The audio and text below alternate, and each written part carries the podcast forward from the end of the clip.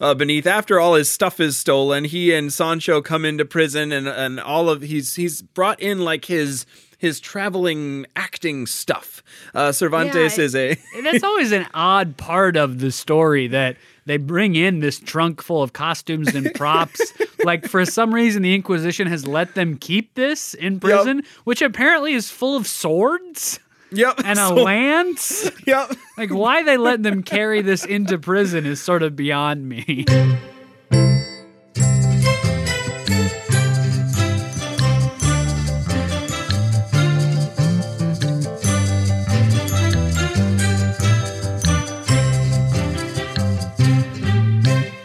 Hello, No Script listeners. Welcome back. This is No Script, the podcast, an unscripted conversation about theater's best scripts. I'm Jacob Christensen. And I'm Jackson Nikolai. Welcome. We are currently living in the middle of February. It is probably snowy and cold where you are. I have the fortunateness to be living in Arkansas. So it's probably not snowy and cold right now for me. Sorry about that for you all. I can only feel happy for me, unfortunately. And I'm enjoying the snow, surely, where I'm at, being the more Norse of us. Uh, but we're going to kind of dream about other things this week. We're going to kind of talk about a play that is um, looking on the not cold. Looking on the bright side of It's life, perhaps, set in the cold. and and, and uh, envisioning a brighter future or summer. Um, that was a rough connection. Spring play. It's a, it's a spring. It's a spring play. It's it's Yes, it's, you know, exactly. things are the always play better that we are alluding to is Man of La Mancha by Dale Wasserman, and music and lyrics by Joe Darion and Mitch Leigh. Yes, Man of La Mancha, personal favorite of mine. It's very tough to say things like "This is my favorite play," or my, fa-, but so I don't I don't want to ever say stuff like that. But definitely top five favorite musicals. Probably top three, maybe top. I don't know. That'd be tough when you get down to those couple of musicals that I really love. But uh, I have always loved Man of La Mancha since I was little. Uh, I loved it, especially in high school. I fell in love with it, and then when, when I got to college, I was just begging and begging and begging our professors to do Man of La Mancha, and so when we were in college together, Jackson and I, this is the first, we believe, the first script in no script history that Jackson and I have acted in together. Yes, indeed. You, you you may have known from our other episodes that we've like kind of done things with scripts together before. I was on the technical team while Jackson was acting in Our Wilderness. We did a scene from True West together for a class at one point, but this is the first full length production that we both acted in. Yes, indeed. And we played some pretty, you know, pretty prominent roles in it. I played Don Quixote in that one, and you were Sancho. And yeah. I was Sancho. Yes, we were the we were the pair. I was the uh, the straight man at times, and sometimes the comic relief. Sancho's a weird role, and you were Yeah, that yeah. that just classic, famous Don Quixote, the one of the most recognizable characters from musical theater, up there with the Tevyes and Mm-hmm. uh, Jean Valjean's. Yes, yes. And but before we get kind of into the the uh the reasons for that and the history of this play and why it's so tied into kind of the theatrical uh, experience, especially of American musicals, we did want to just take a second and thank everyone over at Patreon who have gone over there um, and and signed up for different memberships. Thank you for uh, helping us out uh, with the show monetarily. We have a couple of great tiers over there with different sorts of rewards that you get for different levels of membership. So if you want to support No Script, head on over to Patreon and uh, give us uh, give us some love over there, and we'll we'll be turning out some cool rewards for you there as well. In a similar vein, we wanted to let everybody know that we are two weeks from Miller Month. This Month! episode, then another episode, then another episode. Finally, when we hit that first week of March, it's Miller Month. We'll be doing four plays of Arthur Miller's in a still yet to be determined order.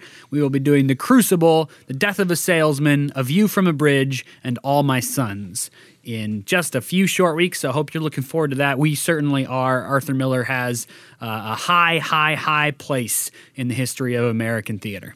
Yes, indeed. Put those plays on your nightstand and read them in the next couple weeks. So, to return to the subject of this conversation, the great, wonderful Man of La Mancha. Man of La Mancha was written and conceived in 1965, the book by Dale Wasserman. Dale Wasserman, I've, I've actually read kind of his story of coming to this script. He, he always likes to tell people, or liked at least at the time, to really emphasize that this musical is not really supposed to be an adaptation of the famed Don Quixote novel. There's some significant differences between the musical and the book book. This is really sort of a separate story with allusions to maybe based on the novel, but but not a, a faithful adaptation. Nor is it really a faithful adaptation of uh, Cervantes' actual life. He actually never had a run-in with the Inquisition, as is presented in this play. Uh, Wasserman wrote the play uh, I Don Quixote. It was a teleplay. He unsuccessfully tried to get it adapted into a stage play, but then somebody in musical theater finally said to him,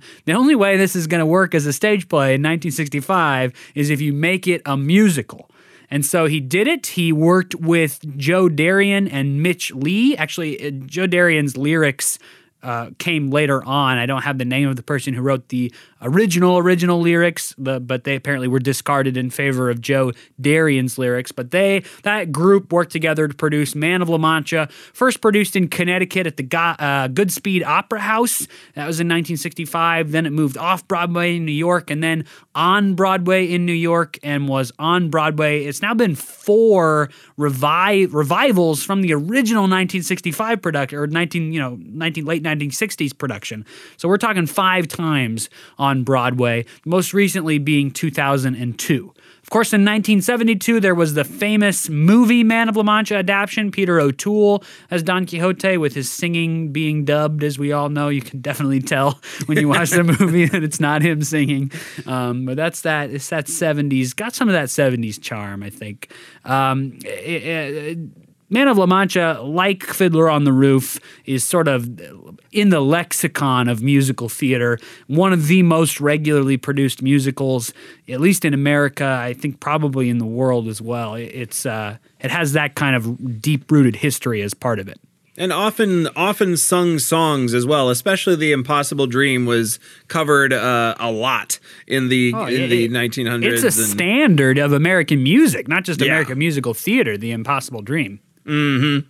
Yeah, absolutely. So it's it's it is a well-known one. You've likely interacted with one of the versions that Jacob has um, uh, described so far, but we did want to give you just a short, uh, really just the the initial setting for this, and everything else kind of flows out of the initial setting. Um, as he mentioned, Dale Wasserman wrote this story as kind of a, a fictional examination of Don Miguel de Cervantes, who um, is the, uh, the, the the the individual who wrote Don Quixote, I Don Quixote. Um, he is brought into prison in the in the context of the play within the uh, the Spanish Inquisition. Uh, they bring him in for as as we discover later on uh, some interactions that he had with a monastery and how he taxed them um, and required them to pay him money. So he's brought into prison, and, and this uh, is end of the 16th century, dirty, smelly underground prison. You can imagine what you think of as debtor's prison, pretty comparable. Mm-hmm. Yep. And and in this prison, there is a whole collection of individuals who are also in prison. And right away, he is put on trial uh, beneath. After all his stuff is stolen, he and Sancho come into prison, and and all of he's he's brought in like his his traveling stuff. Uh, Cervantes yeah, is a. that's always an odd part of the story that they bring in this trunk full of costumes and props. like for some reason, the Inquisition has let them keep this in prison, yep. which apparently is full of swords. Yep. And a so, lance. Yep. Like why they let them carry this into prison is sort of beyond me. Yeah. let's let's let them come in armed. That's even if idea. they let them keep it. Like you might almost want to keep the weapons outside the door. Yeah. Of the uh, you know the dangerous thugs and murderers. yep. Yep. So he, he describes himself as a poet and and uh, uh, a lover of theater. And so when he is put on trial as part of his defense, um, he he puts on a play for the people in the prison. A charade. A, a charade. Yes. and uh, basically just gets them to, to buys time for himself by telling this pretty long story about Don Quixote, who is uh, this this uh, this individual who owns land in the country of La Mancha, um, and uh, he uh, experiences a. Uh, mm, let's say a dream to go out and and fight and and be an honorable knight in a in a time when knights and knight errants are no longer a thing in Spain. and uh, he so Cervantes weaves this story of Don Quixote by jumping into the role of Don Quixote and getting all of the different prisoners in the cell to play the various roles of the play. Right. And Jackson, what's at stake for Cervantes if he is if he loses this trial by the other prisoners? What is what is Cervantes putting on the play as a defense to to keep? Right. So they they steal all his stuff. Basically, they pass sentence on him, and they're they're going to steal all of his things. Uh, the the there's a character called the governor who is kind of the the head honcho in the uh, in the prison, and um, and they're, they're going to take everything. But there is one thing that Cervantes is holding on to as they steal all his stuff, and that is this large, kind of bound bunch of paper, which is a manuscript, assumedly. Well, we learn we learn only really at the end what it what it what the papers contain. We think right, which is probably Don Quixote, probably the, the, the novel. actual novel Don Quixote, right? Yeah. Um, and so uh, someone steals that from him and they're about to burn it. And he says, Wait, wait, wait, I need a trial. You got to give me a trial. Let me try to win you over, basically. He admits that he's guilty of the things they accuse him of, which is like being a bad poet. And. well, right. Um, the, the, the, the prisoner that takes on the role of being the prosecutor is called the Duke. The, the the prisoners, some of them have sort of odd names like that, the governor and the, and the Duke. So the Duke, quote unquote, says that I want to prosecute this trial, and he accuses Cervantes of being an idealist, a bad poet, and an honest man. Yep. to which uh, he more or less pleads guilty to, but then gets them to listen to him and try to draw out so that he can win them over and hopefully get his book back. And yeah, then and as Jackson said, the defense that he offers is a play in which he asks the other prisoners to participate in sort of uh, you know one of those unique situations that is divorced from what would really happen and only exists in the land of musical theater Yep. yeah, this like play within a play business where it's, it's you seamlessly roll between the two and, and uh, jump and, like, in and these out. Hardened thieves and murderers hop in to play these roles with lines that they already know. Right, somehow. uh, or or they're improvising brilliantly, possibly. Right. And then so it's like there's a there's the play within the play, right? Cervantes putting on a play within the play Man of La Mancha. There's also the trial within the trial. Right. The trial of uh, Don Miguel de Cervantes by the prisoners in the midst of his the trial of Don Miguel de Cervantes by the Spanish Inquisition. yeah, it's it's pretty Inception level.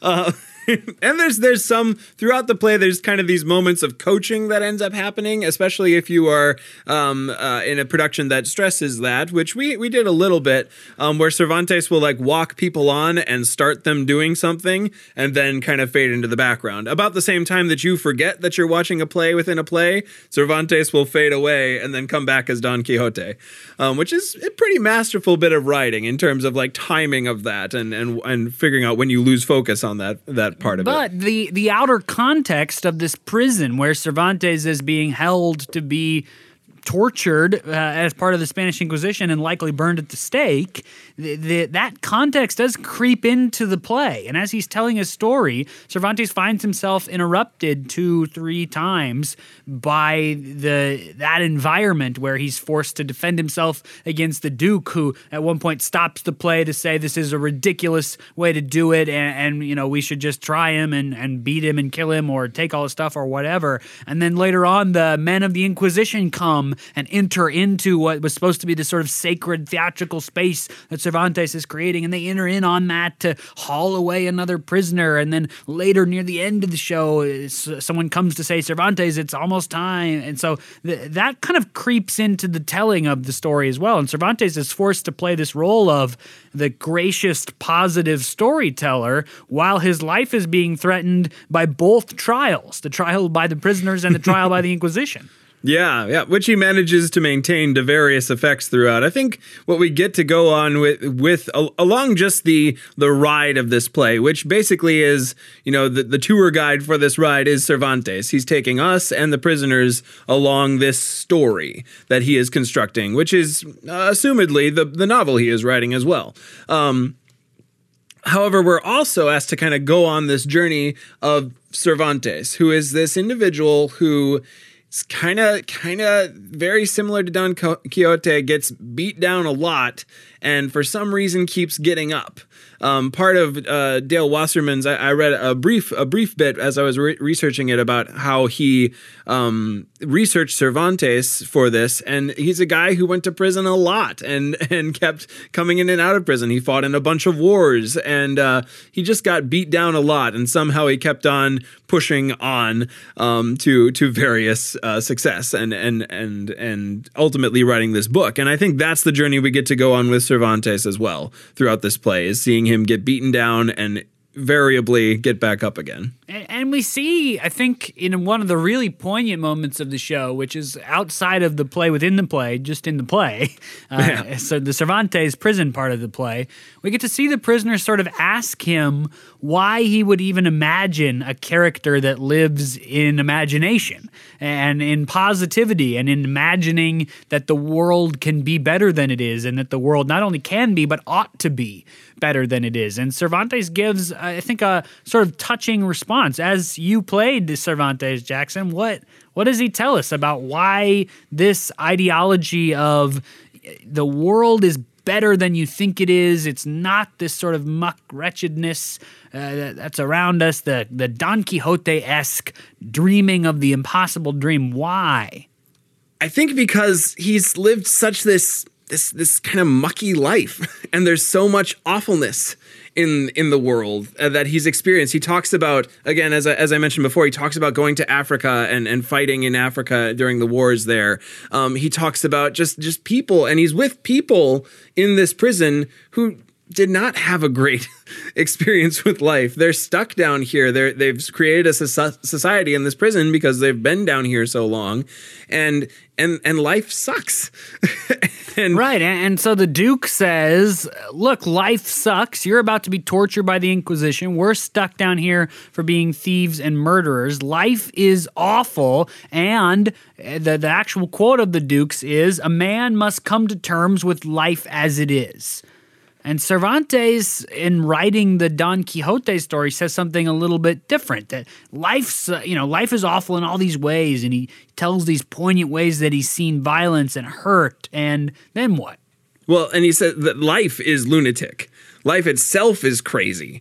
So, so is it is it crazier to live in life, or is it crazier to try to see the best in life. And and and perhaps to uh, imagine something to dream to seek treasure where there's only trash is one of his lines. He says that that is the better pursuit in the face of life which is lunatic. Um, and and and choosing choosing at uh, the contra- choosing in the contrariance of facts to believe in these things is what he is he holds high as as as his goal in life. Which is an interesting outlook on the world. And the musical is is you know really inspiring and positive and and very cool in that way.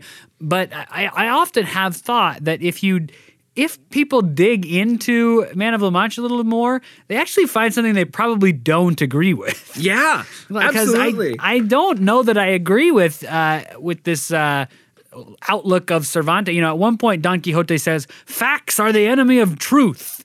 Right. if you know if we confront the darkness of the world as it really is, then we're just going to be you know stuck in the muck like that. Instead, we need to uh, pretend that w- that we can you know live in a better world. And, and that has some advantages, and especially for people of faith, there is a sort of look at the world beyond the world, but that has some disadvantages too, and some Absolutely. problems in how to really live a real life. And Don Quixote doesn't really live a real life as, as his madness, as the play calls it, sets in. Yeah, yeah, I agree. It's all well and good for this character who his uh his truth is to live nobly and do justly and all this stuff. And it's all well and good for that to be okay in the context of facts are the enemy of truth. But th- that line of reasoning if carried out to its to its full extent, as maybe we are seeing sometimes in our current national situation, um, cannot uh, sustain itself, and and that's I think what is ingenious about this is that that's what so many of the characters in this play wrestle with. In in this, sure, Cervantes is this pinnacle of that. We are made to like Cervantes, or I'm sorry, Don Quixote in this play, and he is a strong proponent for that belief system. But there are other characters like the Padre, who is the, the, the his priest who has to kind of go out and get him and bring him home and take care of him, and they have to grapple with this because they're living in the world of facts where he has run off and he's kind of hurting his relationships around him uh, of, of the people who depend on him and who care about him. So I, I don't think it comes off quite clean as like this is this must be the way that we live, but certainly um, uh, the, the the line "facts without truth." Uh, or Yeah, facts, are, the, are the enemy of truth. the enemy of truth gets That- gets some weight. and of course that that line has doesn't held up so well, especially because of things that our country has been through in the past two three years. So if you had done this play five years ago, that line might not ring as badly as Right. it rings now. But what's interesting is that Don, I'm not sure that even Don Quixote really believes that. Because there are facts and realities that he does understand. For example, he knows who the uh, the the nephew or the the you know the um, the doctor is who's going to marry his niece. He knows him by name. He knows the padre by name. He he recognizes some of those truths and relationships, a- and yet others he totally reimagines. You know, he lives in the world where I can treat my enemies well, which is obviously a positive thing, but also in the world where this dingy little inn on the side of the road that's filled with dangerous people that are probably going to beat me up is actually a castle run by a fantastic lord. Right. And some of the work that an audience has to do in figuring out what actually inspire, you know, what what inspires us about Man of La Mancha, despite the sort of emphasis on delusion, what inspires us is maybe in the difference between the delusions of Don Quixote and the core outlook on the world of Don Quixote because I'm not sure the outlook on the world is one that we can that we disagree that as a as a general people we disagree with. I do agree with you that that there is this like weird fine line that we have to walk. Where do we, you know, which at what point do we go too far, right? Like, because for the most part, he is this this very likable individual, but occasionally, and I'm thinking in my mind of a couple of the scenes where he uh, is not present to Aldonza uh, when when she she has uh, things that she is trying to say to him, and he uh, willfully uh, ignores them just just for his narrative. He ignores her story and tells her what her story is. I think there are times when his delusion can be hurtful to people around him. So what? A- and dangerous, right? Because he has that whole scene where that band of traveling rogues uh, they're Yeah. robbing him blind, and he believes they're these uh, you know crazy people from Africa who've come to tell him of a, a knight who's trapped in a dungeon somewhere, and he has to go rescue them. And he and Sancho find themselves robbed of their horses and all of their possessions and all of their money, and they have to go crawling back to the inn. So there's moments where the delusion becomes dangerous, but th- but there's also a core ideology and outlook that says, you know, we can be decent in a world that is utterly indecent to us.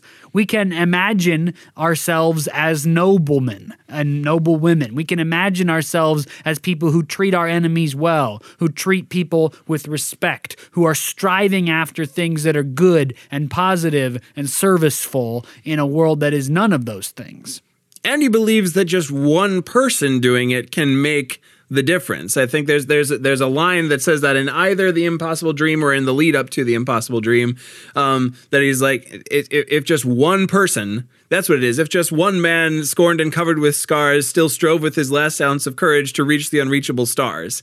Um, that that's his core belief and even so which even in the face of everyone telling him it's not true he will still stick to that because that's what's important to him just that he be able to to maintain and, this? and that core outlook on life, that dream, the impossible dream, you know, punchline of Don Quixote, I think is separated from the delusion that he has a little bit. The delusion maybe um, maybe fostered it a little bit, but uh, you know, Alonso Quijana, the real person behind Don Quixote, the you know the the aged man that uh, believes he's Don Quixote, still has that sort of core decency in the scenes that we get to see him in, and, and Yeah. in that way, then the delusion of Don Quixote that he's a knight errant living in a world of giants and enchanters and castles, the delusion becomes more of a storytelling method.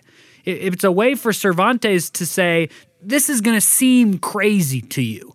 That, that there could be a person that believes that we can treat other people decently even when they don't treat us decently. It's going to seem so crazy to you that the only way I can tell you about it is to tell you about a crazy person.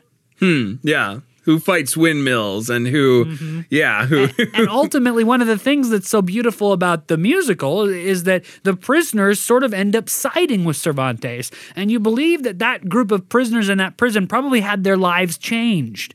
Who knows Yeah. what they're going to go on to do? But they, that you know, the end of the musical is they sing the impossible dream to dream the impossible dream. They've taken on that core outlook.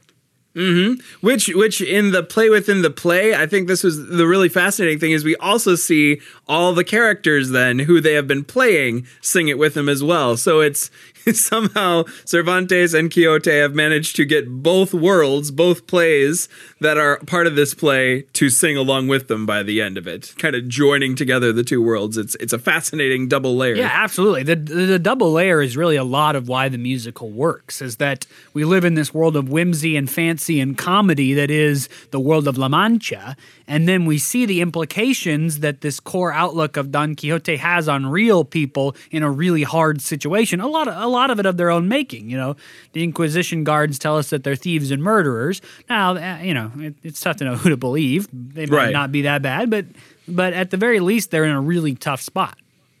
So let's talk about, as we've been talking about the delusions, let's talk about the particular delusions by way of kind of getting into the story of of of this of this of this play. Let's talk about the particular delusions he um, subscribes to. There's there's the, we've already mentioned the windmills, and this is a pretty famous one. Um, th- this play, this book, uh, Don Quixote, um, in general has supplied Western literature with quite a few phrases. Um, tilting at windmills is something that is in the cultural vernacular. Um, the other one that I found when I was researching this was quixotic, um, which is you know something you believe, which is impossible or irrational.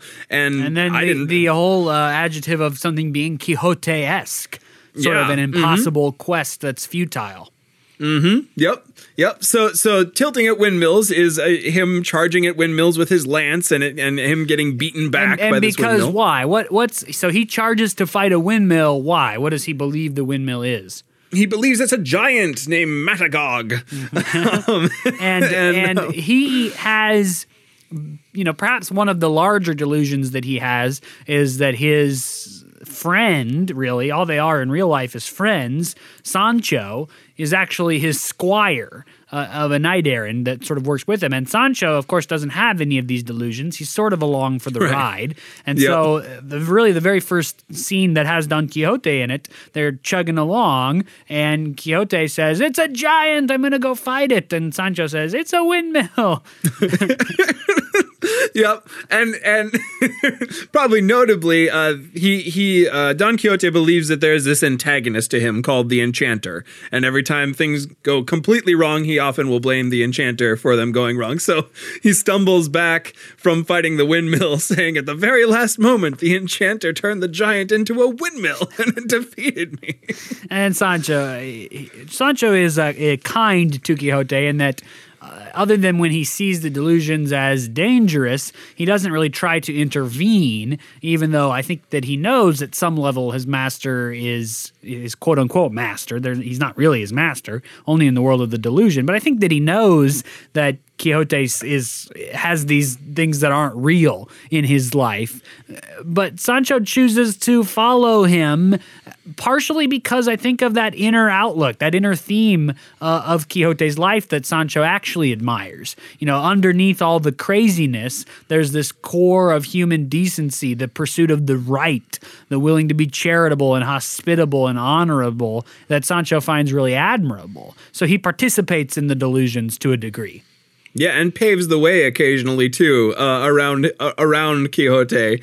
Um, one of the ones that pops to mind is this this barber comes up to the inn, and as the barber is walking by, they have this this large kind of brass bowl on their head. It's their like shaving bowl, and uh, and Don Quixote stops them and says, "That's the uh, the golden helmet of Mambrino." Uh, Mambrino, yes, and and renders the hero invulnerable to all wounds if they're wearing it.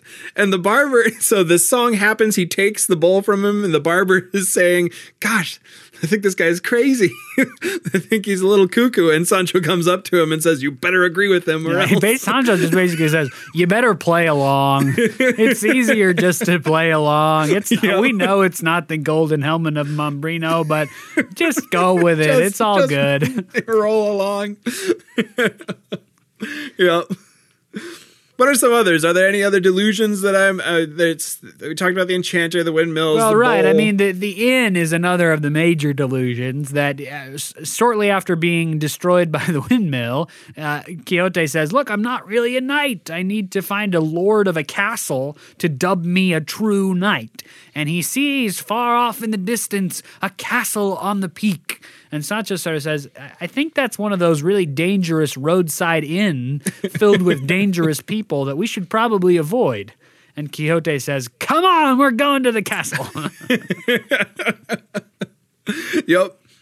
Um, and then probably the, the, the you know the, one of the more prominent delusions in this is in that castle, the the inn on the side of the road. He meets Aldonza, and um, and certainly as in terms of character interaction and plot wise this is one of the larger delusions he has. He he uh, sees her and decides that she is his uh, lady fair as it were and, uh, and renames and who her. Al- who is aldonza before we get to his delusion? Who is she really? Yeah.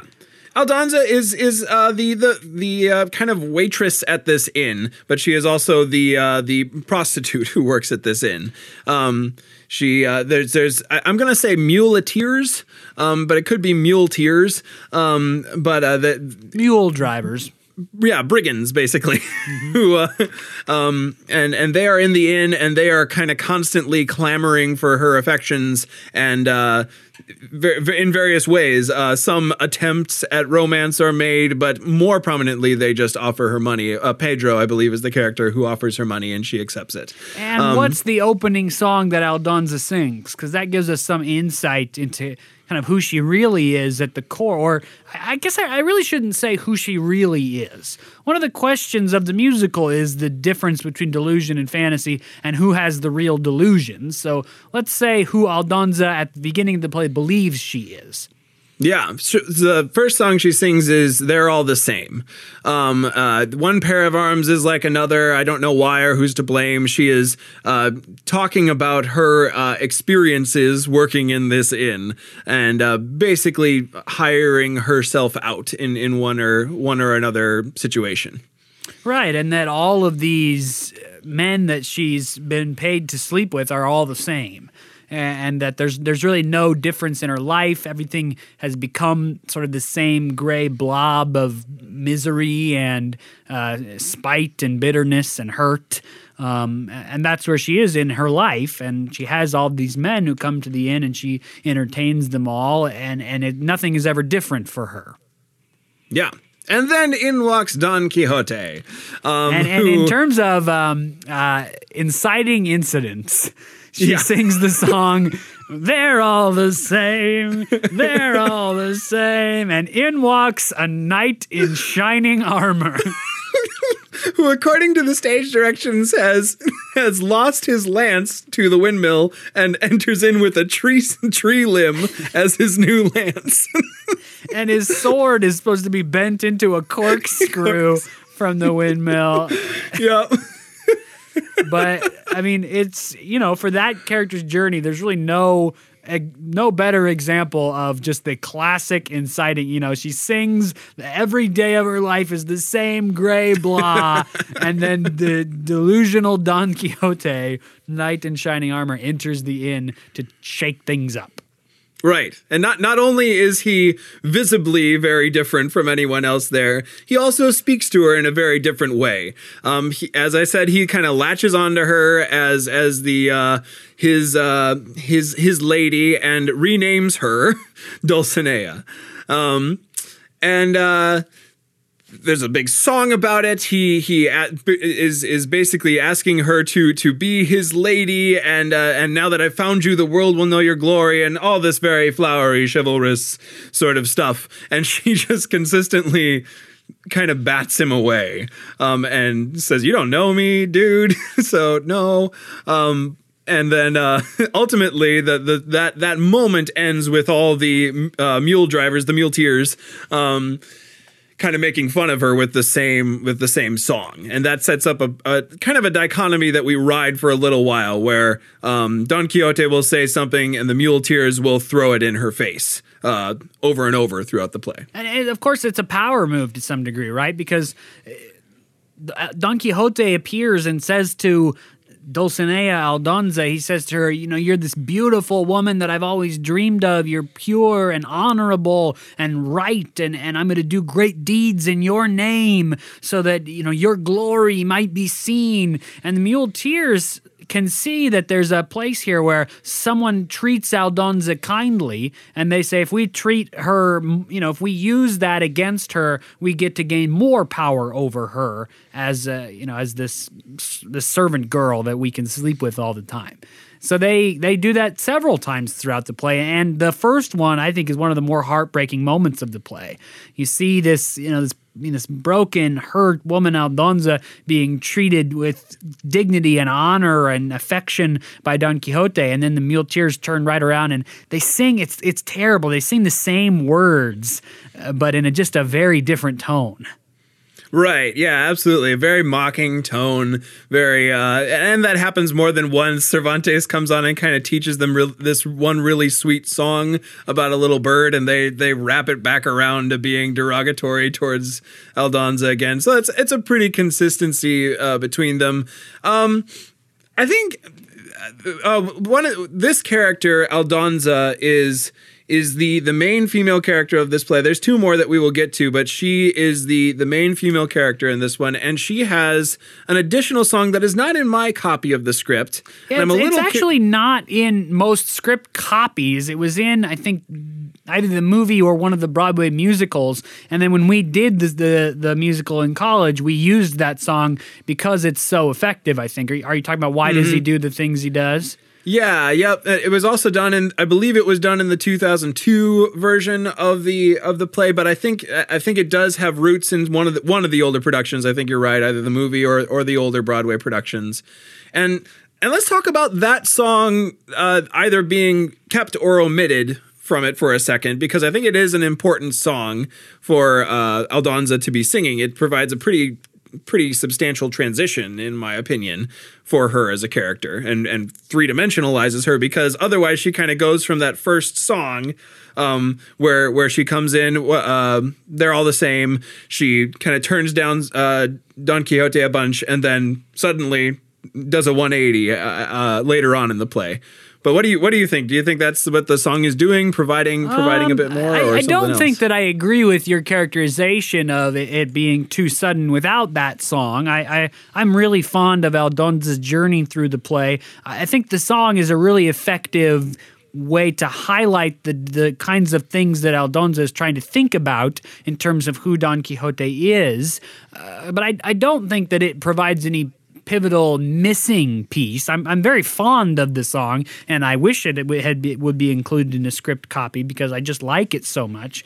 But I don't mm-hmm. feel like the musical is is lacking. Besides it, Aldonza has, I think, this really carefully plotted journey to to being sort of swept up in Don Quixote's imagining of her and of the world that then eventually comes crashing down around her in another of the more heartbreaking scenes of the play. Because, you know, Don Quixote sings Dulcinea, this beautiful, and she's sort of shocked, doesn't know what to do. Then the muleteers throw it back at her and mock her with it. And then she's visited by Sancho, where he brings this love letter missive to her, uh, and she she doesn't know what to do with this missive that he's brought. And then she asks Sancho why he follows Don Quixote, even though he knows it's a delusion. And he says because he, you know we just like him. He's he's he's fun to be around and positive, and it's worthwhile to be with him. And she she hears this, and then she goes and has this conversation before the impossible dream too, where she hears about what that core ideology is underneath the delusion. And I think that that journey is one that a lot of characters follow, where they immediately see the delusion of Don Quixote and reject him because of that. And then they hear the core of his beliefs about human decency and honor and, and, and, and respect for each other and pursuing the right. And that's when they start to get swept up in the delusion themselves. Um, the, the song is a really great highlighting of that journey. It's sort of a way to encapsulate it for her. For those of you who have only read the script, you can find the song in several of the different musical versions, like on Spotify or, or wherever. Um, and the song is Why Does He Do the Things He Does? You want to explain it for us, Jackson? Yeah, it's it's the scene after, uh, or at least where we put it in. I believe it's the scene after uh, Sancho says, "I like him." Basically, he sings this long, really funny song about uh, just that I like him, and and she takes a moment after he leaves, assumedly, and kind of sings about why does he keep doing these things? I, I don't understand. Um, why um, why does he batter at walls that won't break? And and and and uh, why does he call me Dulcinea? And and, mm-hmm. and why is he treating these people so well and honorably? And then no, the notable line of the song, I think, is, "And what does he want of me?" Right, which feeds in, which I think again I really like this song, and I think I think it's pivotal. I think there are there are things in there that that set up things for me that make this character much more three dimensional. Um, just personally, things like that that that line um, occurs again. She she does not believe that he doesn't want anything from her because she's um, only surrounded by men who want one thing of her primarily. Yep. Mm-hmm. Yeah, so so I think it sets up some really nice things for later, and I think it also gives her more stage time, which I think yes, is is really essential that. in this play. Um, I, I'm I'm a little reminded of our conversation about Hurlyburly with this play and how women in Hurlyburly are primarily used as saviors um, of of the situation, and this one is is leans full into that theme and kind of claims it as something for the device of it. She is she hmm. is that's um, interesting. Um, yeah, yeah. Let's, I don't let's think I agree with you. I okay. think that that is certainly the delusion of Don Quixote is mm-hmm. that you know Dulcinea is this pure figure in white, this glory, beautiful, uh, ultimate per- thing that I will pursue, and and that will be the core of everything that I am. This Dulcinea, and and and that certainly has some sexist roots, uh, obviously, of the the beliefs about women at the time and things like that. But I think that I'm, I'm not sure that the the musical really paints Dulcinea or Aldonza as the savior character in any way. In fact, she's really a person that needs saving, that needs someone. She's almost more of a damsel in distress than a, uh, and and that's sort of what uh, Don Quixote imagines differently than the world around him. Is Aldonza really is this person who's in this struggling, terrible, hard situation and needs, in this case, a man to come and lift her out of it. And Don Quixote says, well, actually, what you really are is this, you know, beautiful thing worthy of pursuit. And both of them have some problems. Right, right. That's that's really interesting. I, I this is gonna be fun. Um, so so I I think that I agree. That's that's uh, a good way a good way to to do it. I I think.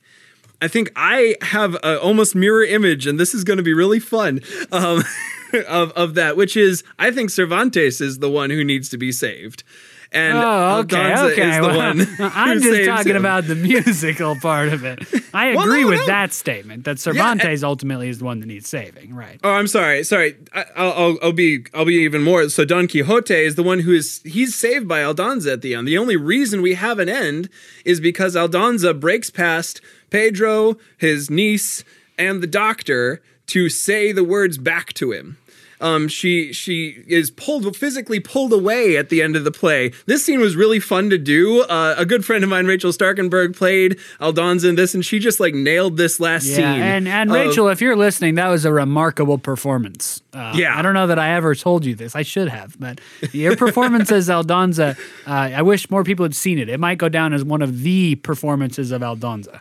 Yeah, yeah, but that that last scene, she she fights to restart Don Quixote, who has um we this is this is jumping around a bit. Don Quixote has uh, kind of fallen off of his dream. He uh, oh man, this is going to be tough to sum up, but I'm going there anyway. His his the person who was marrying his niece came and like broke his delusion because he really needed to, and we might get around to why that is because it's a fun series of scenes. But he broke his delusion, got him basically to pass out, and brought him home. And when he wakes up, he is now Alonso Quijana, and uh, he is not. He doesn't remember that he was ever Don Quixote. So he is essentially dying. He's this kind of older, um, kind of infirm man. He's writing his will, and at that moment, um, Aldonza breaks in and reminds him of the dream, and and and kickstarts his brain again. Tells him that she needs him to uh, remember the dream because it's important,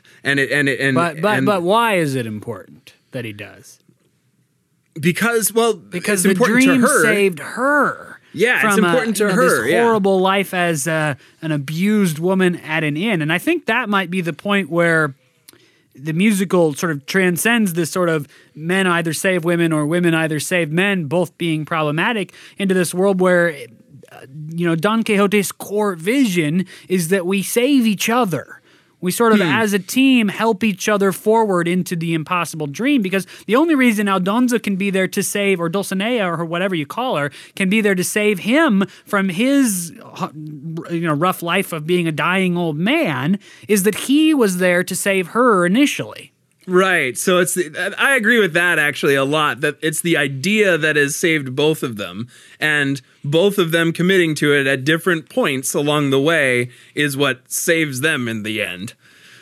I like that. And, and That- I that's think, a good let's See if you agree reconciliation. with this, Jackson, having played Don Quixote, I believe that Aldonza's journey from being Aldonza to being Dulcinea, at the end, she even claims it. My name is Dulcinea, she says, as potentially her last line. Um, I believe that that journey is the core journey of the musical part of the sh- of the play. Uh, That that Don Quixote's story is maybe the driving factor. He's maybe the main character, but the story that we follow is the rescuing of Aldonza, the the redeeming, let's say redeeming rather than rescuing, the redeeming of Aldonza. Yeah, um s- I think I think I, I think I would agree with you there. I think that without without that he'd just be this this story would just be some weird man wandering around doing crazy things. Right. Um which is not a story. Um eh, or it's it's it's, it's just not not a good story.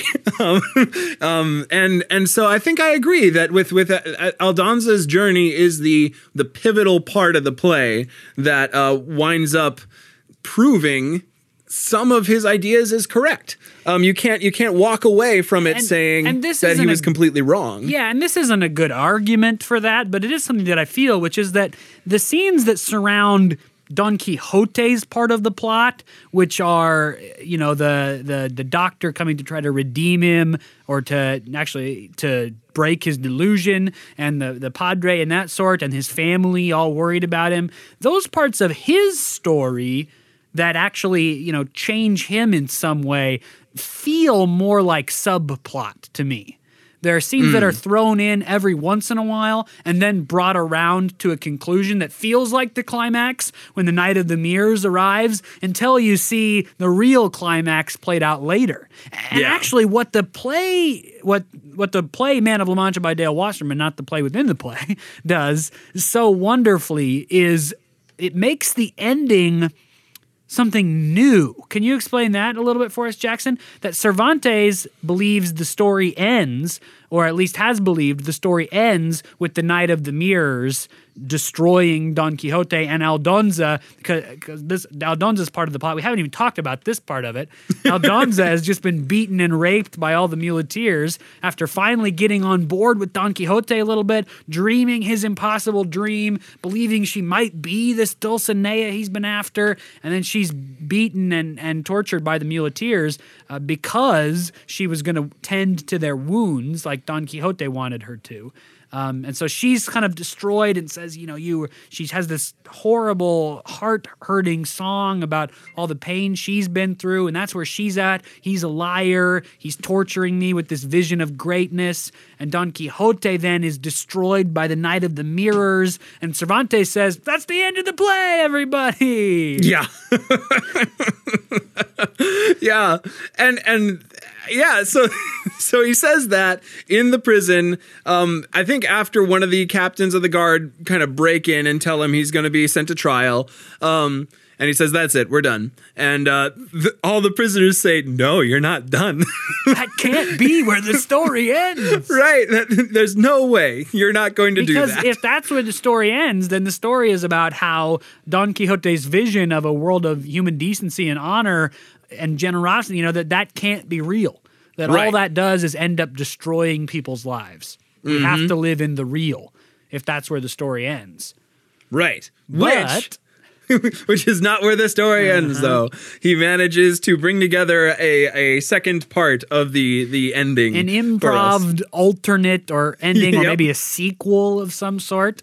And mm-hmm. that, and then when you see the sequel, you realize where the real climax is, which is Aldonza rescuing Don Quixote. And so that, for me, the, that through line of Aldonza's journey of being redeemed and then lost, and then she helps to redeem him at the end, is, I think, the core story because Don Quixote's story ends with the Knight of the Mirror, if not for Aldonza.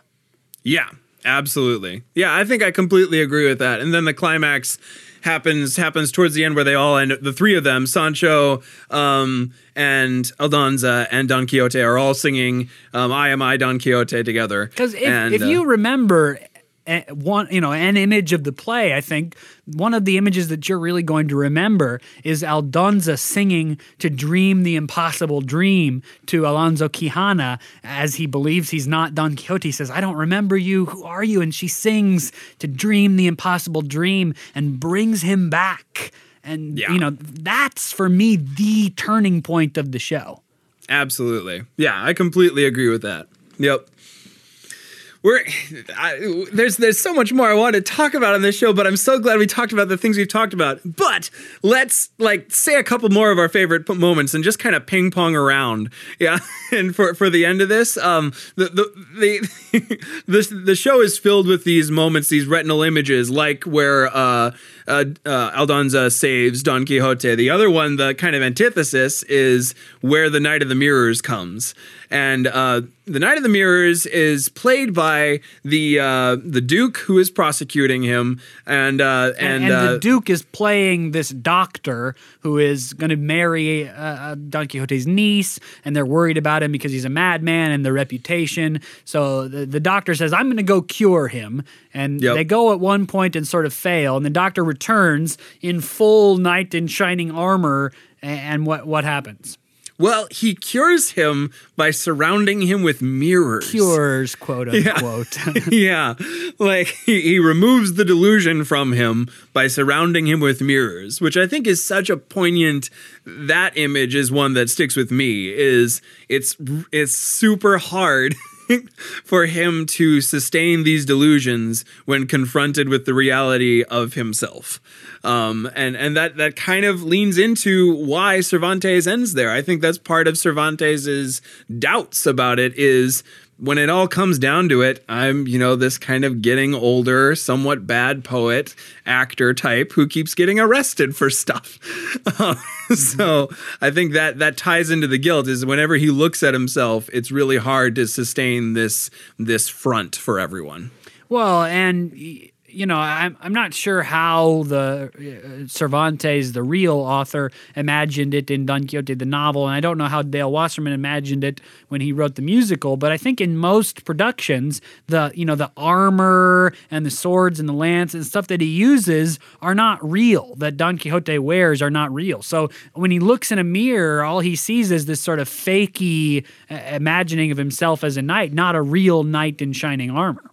Yeah, it's like costume stuff, and uh, you know, uh, uh, in, in, the production we did, it was like a fake beard and mustache for when uh, it was Don Quixote. And well, but the beard so, yeah. and mustache would have also been Alonso Quijana's, and I, I think I'm saying that right, but I apologize if I'm not. Yeah, yeah. Um, uh, but but you know, the Quijana puts on all of this stuff, this helmet and armor and a lance and a sword to become Don Quixote, and I think in most productions, the stuff that he uses, like you mentioned, the lance is just a tree branch, and the sword sword yeah, is yep. corkscrewed from the windmill and his armor's not real. And yeah. so when he sees all of that, he says, Oh, this is a delusion. This is just yeah. me pretending to be a knight. I don't have mm-hmm. the real armor, the real lance, the real sword, etc. Yeah, which ends up breaking him down, and, and that's that's where we then follow through to the end of the scene. Right. I think an, another of the moments that's I, I really find very poignant is the, the the character of the Padre as a character that I really like through the story. He's on the side of wanting to bring a Don Quixote away from his delusion, but you get the sense that it's out of genuine concern for him and that he has he has real doubts about whether what he's doing is right. He's working with the doctor who's really I think Cervantes describes the doctor as a man who who carries his own self-importance as if he's afraid of breaking it. You yeah, know, he's yep. very arrogant and, and and logical as the end all be all. And so he wants to break Quixote's delusion because he can prove that he can do it. The Padre wants to do it out of genuine concern, and you see him doubt whether that's the right course of action several times. At one moment, the doctor says, You know, we're going to cure him. And the Padre says a really beautiful line the cure, may it not be worse than the disease. I think mm-hmm. he sees that Quixote lives in a world of real decency and truth and pursuit of things that are right. And the Padre, being a religious man, might say, I have some echoes of that. I can see the sort of core good in that. And he has some wonders about whether forcing someone to envision a reality that is dark and harsh and brutal is really the the best. Yeah, yeah, I, I, agree. I like the Padre a lot because he kind of presents presents the complicated morass that some of us live in of of that wondering of like I want to do the the good thing. I want it to be healthy for him. I want him to be happy, but I got to do something about it because it's it's it's something's got to change. He's hurting people.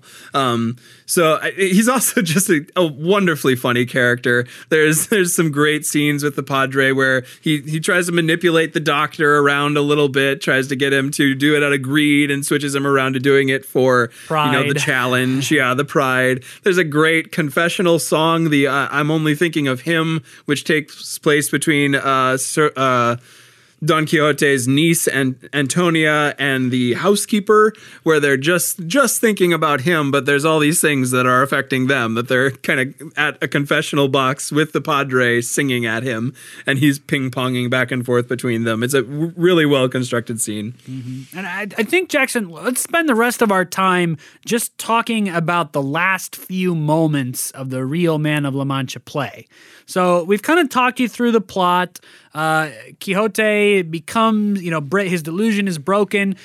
Dulcinea arrives and rescues him, but then in the midst of him being rescued and singing "I Don Quixote" again with Aldon, with Dulcinea and Sancho at his side, he dies. He has I don't know a heart attack. Uh, what did you play, Jackson? Did you play something specific that caused yeah, him I, to die? I played Heart Attack. That's yeah, that seemed to be the, the, one. The obvious option. I think the, that would be the easiest to, to make sense of.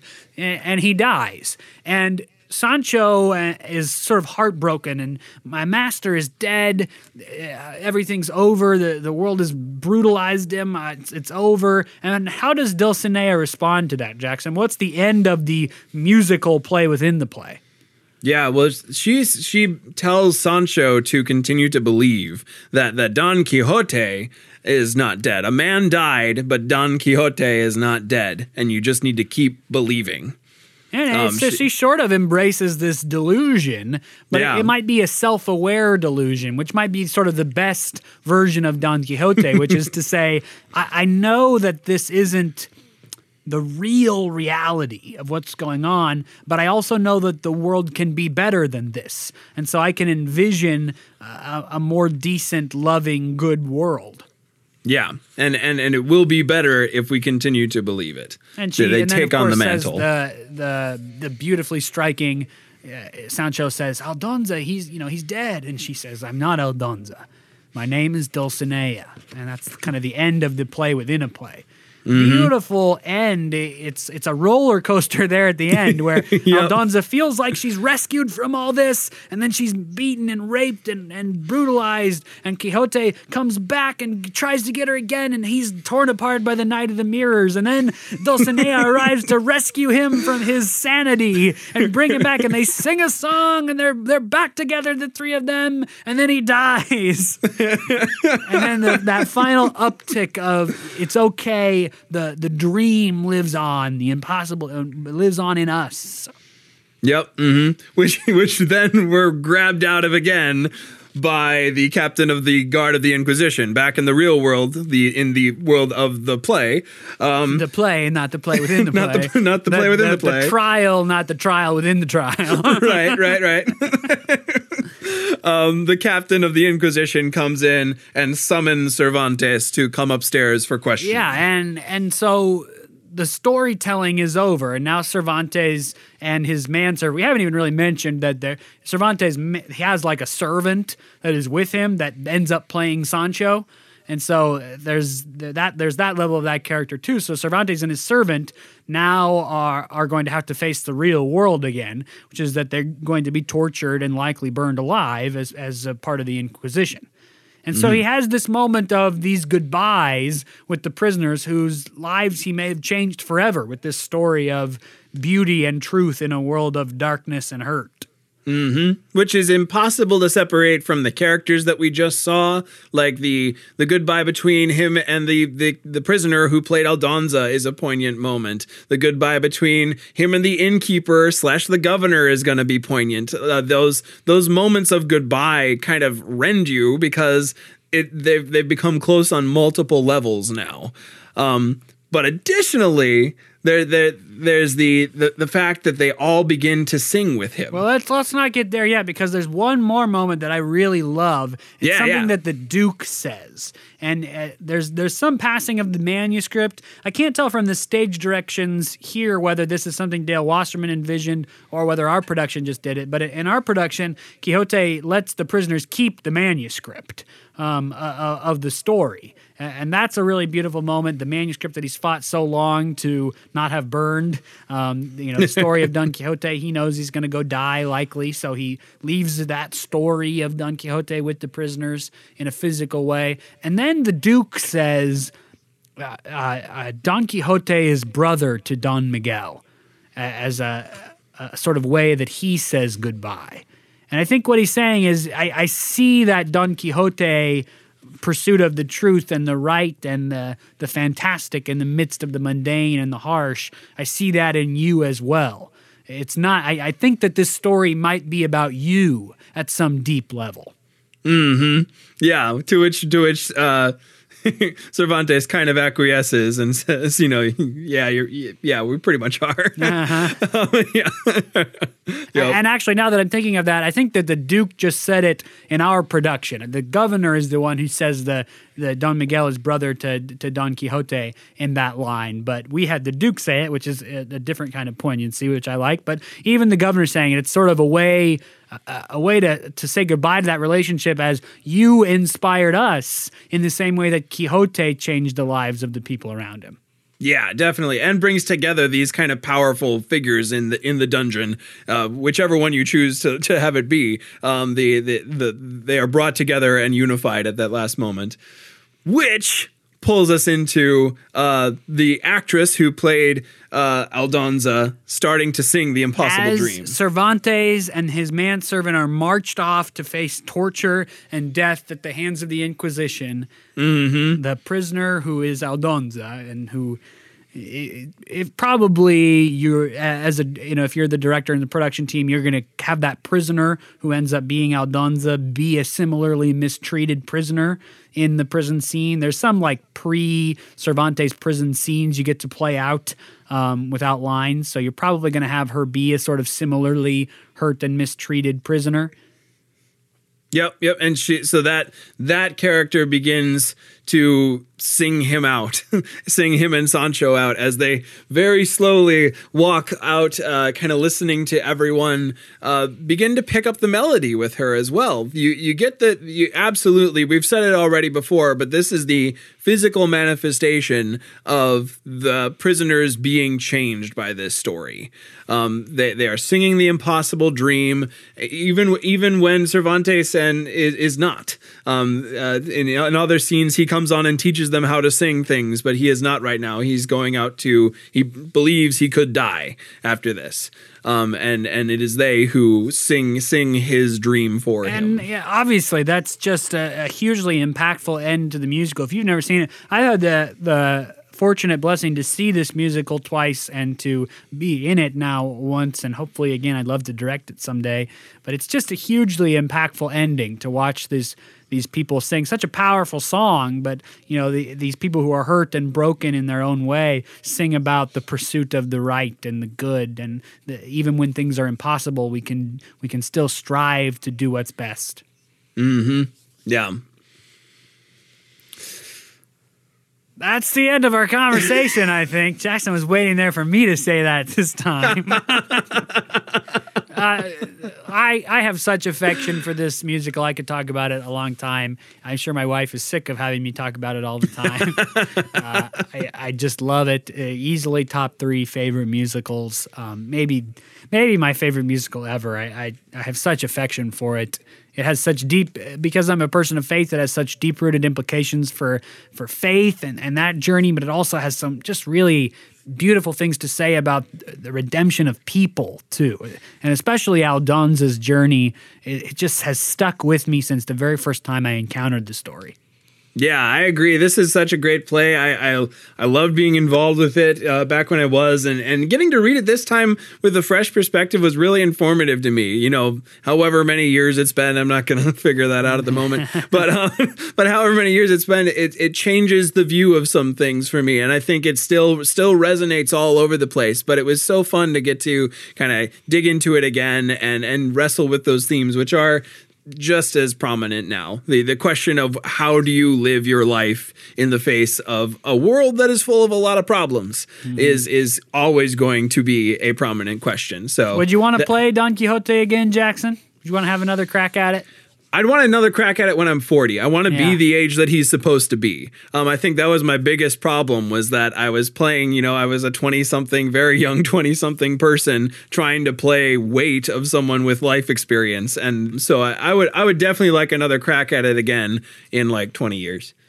yeah, I, I, I you know, I love to perform, but I, I've sort of moved past the, the point in my life where there's a lot of roles I really want to act, and into the world where, as a director, that's mostly what I want to do. So I'd be happy to be in it again, but the next thing that I really, really want to do is direct the show. Yeah. It's, it's so beautiful. I think interacting with it at that level would be really, really impactful and important for me. Yes, indeed. Well, I know that there are some of you who are listening to this that were in it because a couple of you are our friends that were in it with us. um, so, if any of you have anything to add uh, to this conversation, if if you feel like there's a, a facet that you really want to dig into, or that maybe we missed something that was a really important, prominent part of the show, we'd love to hear your thoughts on it as well. Whether you read it, watched it, listened to the music, sung Impossible Dream for something, or uh, anything else, we'd love to continue the conversation with you. Uh, you can find us on Facebook, Facebook, Instagram, Twitter.